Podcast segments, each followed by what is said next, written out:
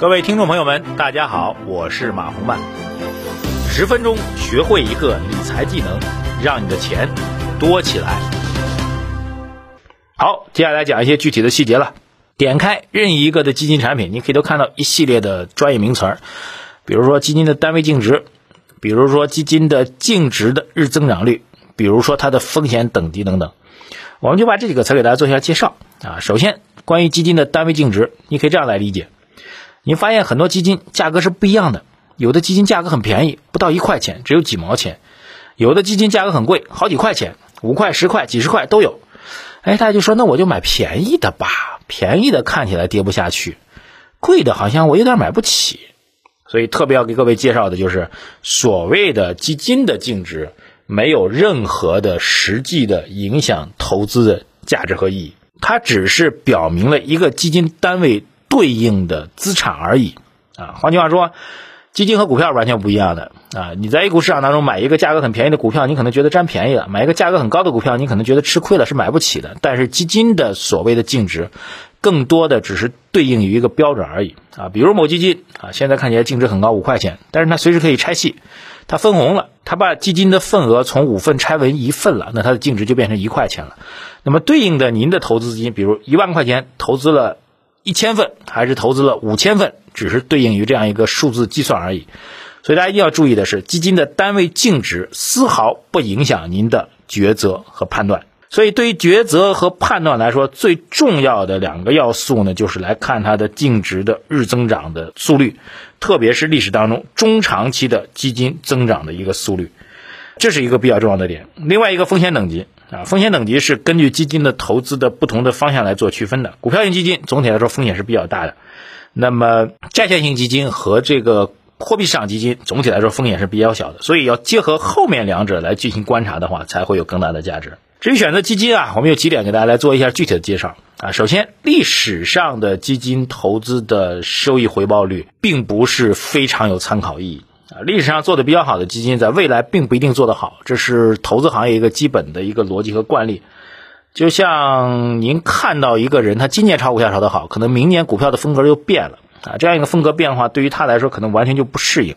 而中国 A 股市场的基金风格、投资风格是会经常发生改变的。这样的话，原来做得好的人，将来未必能够做得好啊，这是我们要提醒您的第一点。那您就说，那我应该买什么样的基金呢？啊，一般来说，某家大的基金公司，他们总会有那么几只重点作为广告宣传介绍的基金，包括作为明星基金经理的基金啊。如果在其他条件都不考虑的话，这几个要素会是比较重要的一个投资的方向。还有一点，有朋友要问，那我既然买了基金了啊，我是被动投资，我放弃了自己投资权，那我就干脆就一直买呗，那我就听人家的呗。我觉得这一点呢，这样说也不是很准确的。为什么呢？虽然说我买基金呢是放弃了主动投资的权利啊，但并不意味着在重要的关键的节点您就彻底的放弃啊。比如说你买的股票型基金啊，你买的股票型基金虽然有基金经理在帮您炒股，也许他做的比您好，但是并不影响您对大的市场趋势的判断。比如说吧，这个股票型基金它有一个重要的约束啊，就是它必须要保持基本的持仓的仓位，比如百分之八十的现金都必须买股票。这是一个基本的仓位的一个限制。打比方，那么在这种情况下，如果大盘出现暴跌的话，那么它是没有办法全部清仓的。这就意味着，如果市场出现了系统性的风险，开始大幅度的调整的时候，